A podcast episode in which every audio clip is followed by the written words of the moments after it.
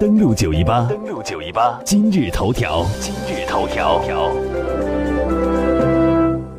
打开广播追踪国际，登录九一八今日头条。今天节目一开始呢，我们首先来关注一下目前的有关美国方面最新的报道。在美国的《国会山报》二十四号报道，美国驻联合国代表星期天宣布，他们将协商在下一财年大幅削减在联合国的经费预算。声明来看，到二零一八年、二零一九财年，美国在联合国的经费预算比此前两年减少二点八五亿美元。在声明中，美国方面表示，这个举动可以更加有效地减少不必要的开支，并且减少美国对于支撑联合国这一庞大系统所需要的管理和支持职能的精力，使得美国可以回归到美国优先的轨道以及其他全球事务上来。同时，还可以在整个联合国系统中建立更为完善的纪律和问责制。相关情况，我们来详细了解。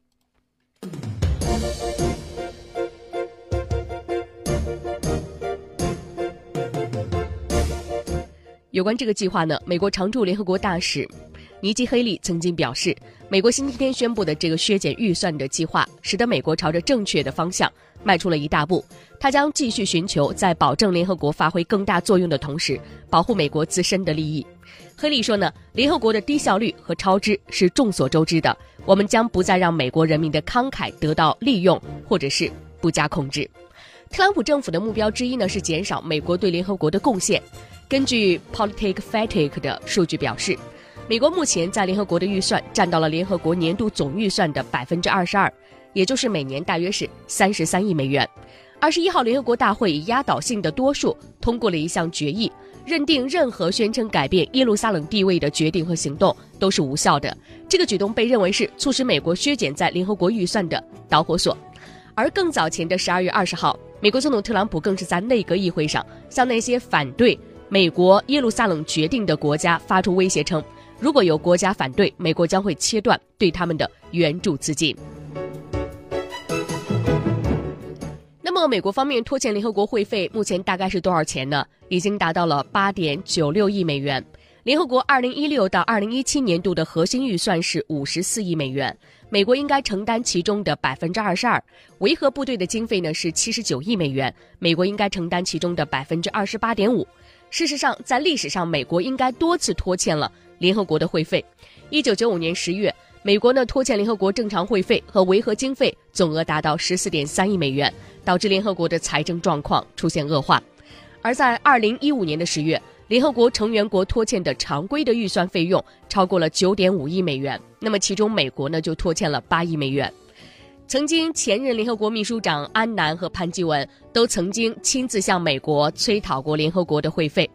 按照规定呢，拒不缴纳会费的成员国将会自动丧失表决权。历史上，美国也曾经因为担心失去表决权而补缴会费。眼下又该如何向特朗普催讨会费，已经成为古特雷斯一件棘手的事情。今年三月十六号，联合国秘书长古特雷斯的发言人斯特凡纳蒂亚里克说，美方突然削减联合国的会费，将会使得这个国际组织采取临时措施以解决资金缺口，这将影响联合国的长远的改革和努力。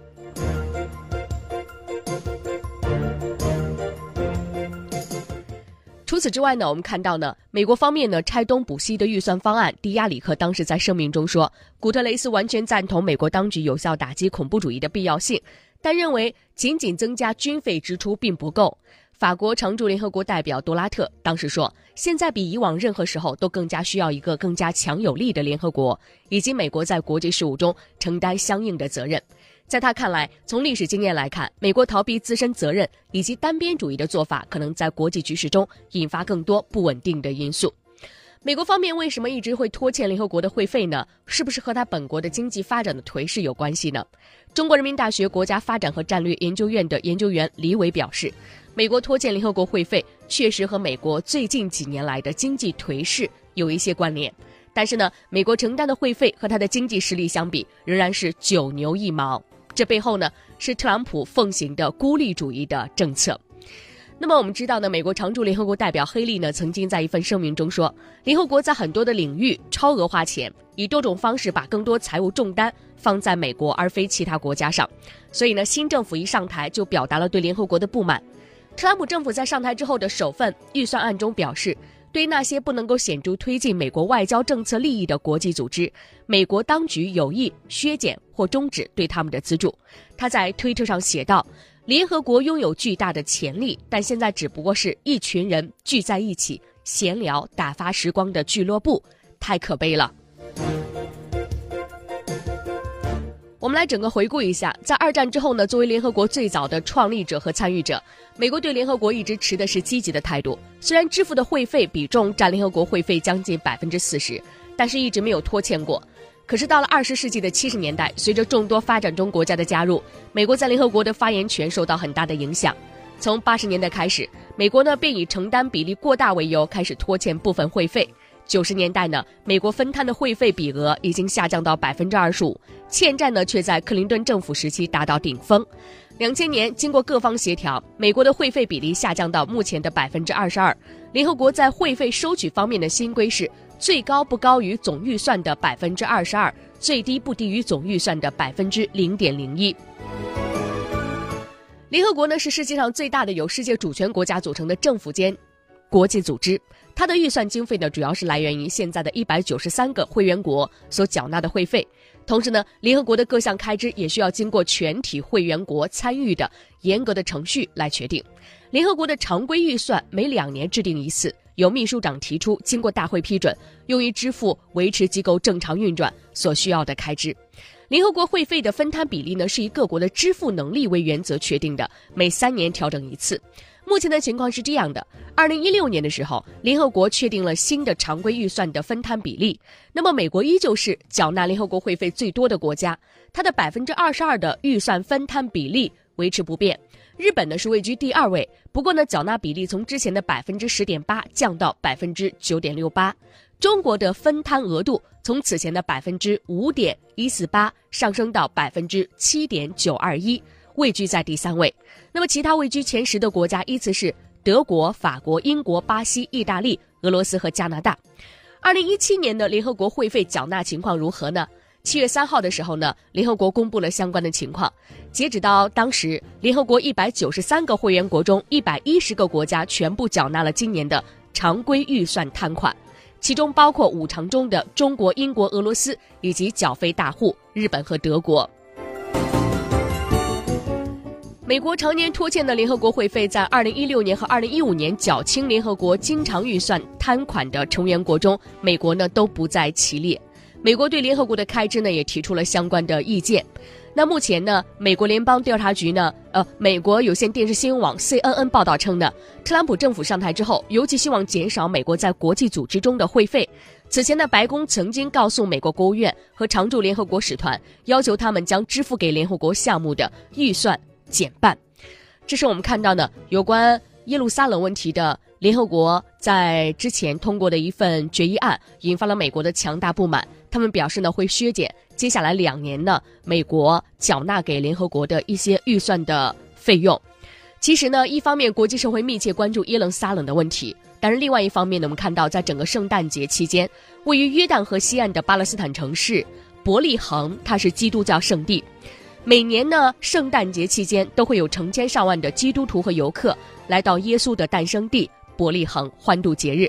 但是呢，央视记者在十二月二十四号平安夜这一天到达了伯利恒，在世界多地，特别是中东地区矛盾冲突不断的情况下，当地的人们不仅庆祝节日，更是期盼和平。我们看到，因为不满美国总统特朗普的圣城宣言，巴勒斯坦人在伯利恒和以色列的军人和警察爆发连日冲突。十块汽油弹倾盆雨下，另外呢，防爆的枪声此起彼落。当地的天主教徒甚至关掉了圣诞树的灯饰，以示抗议。节日的喜气和祥和的气氛消失殆尽。一九六七年第三次中东战争爆发之后，以色列当时占领了伯利恒。一九九五年的圣诞节前夕，根据巴勒斯坦和以色列达成的过渡自治协议，伯利恒回到了巴勒斯坦人的怀抱。两千年的伯利恒成为世界千禧年庆祝活动的一个中心。从一九九九年年底开始，罗马的天主教、希腊的东正教等基督教的主要流派，先后按照各自的传统，在伯利恒举行了隆重和盛大的圣诞庆祝活动。而自从千禧年爆发了巴以冲突之后呢，当地一度因为安全为由，游人以及非巴勒斯坦人不得进入，给当地经济带来灾难性的后果。后来巴以关系缓和，有人才会再次络绎不绝地涌入到伯利恒这个城市。此外呢，每每逢降临期，就是在十二月三号到二十四号，朝圣者呢便开始动身前往伯利恒，感受浓厚的宗教气氛。巴以冲突虽然持续多年，但是双方鲜有在圣诞节期间爆发冲突。可是我们看到呢，正是因为美国总统特朗普在白宫宣布承认耶路撒冷为以色列的首都，并且呢将启动美国驻以色列使馆从特拉维夫迁到耶路撒冷的进程，伯利恒的节日的平静气氛瞬间被打破。在整个圣诞节期间，有大批蒙面的巴勒斯坦青年在街头聚集，响应哈马斯的起义的呼吁。盛载巴勒斯坦人怒气的油气弹、石油如雨点般的掷向以色列的军警，全副武装的以色列的军警以吉普车为掩护，向巴勒斯坦人发射催泪弹、橡胶子弹。落地开花的催泪弹释放出令人没有办法忍受的呛鼻的气体。这是在特朗普呢在关于耶路撒冷的所谓的宣言之后，在整个的圣诞节期间，在同样呢也是。圣城利伯恒出现的相关情况，巴勒斯坦人萨米尔是这样说的：“他说，我们知道自己的武器远不如以色列人，掷石块并不会解放巴勒斯坦人，或者是打败以色列人，但我们要向他们扔石块，让世界知道我们反对特朗普的不义的宣言。”耶路撒冷的问题，还有巴以和谈的问题呢，目前已成为国际社会关注的重要的问题所在。那么，因为这样的情况呢，美国方面呢也。能够希望削减接下来两年他给联合国所缴纳的相关的会费，以此做出一些抗议。当然，这并不是因为这个事件引发的，当然这个事件呢可以成为一个导火索。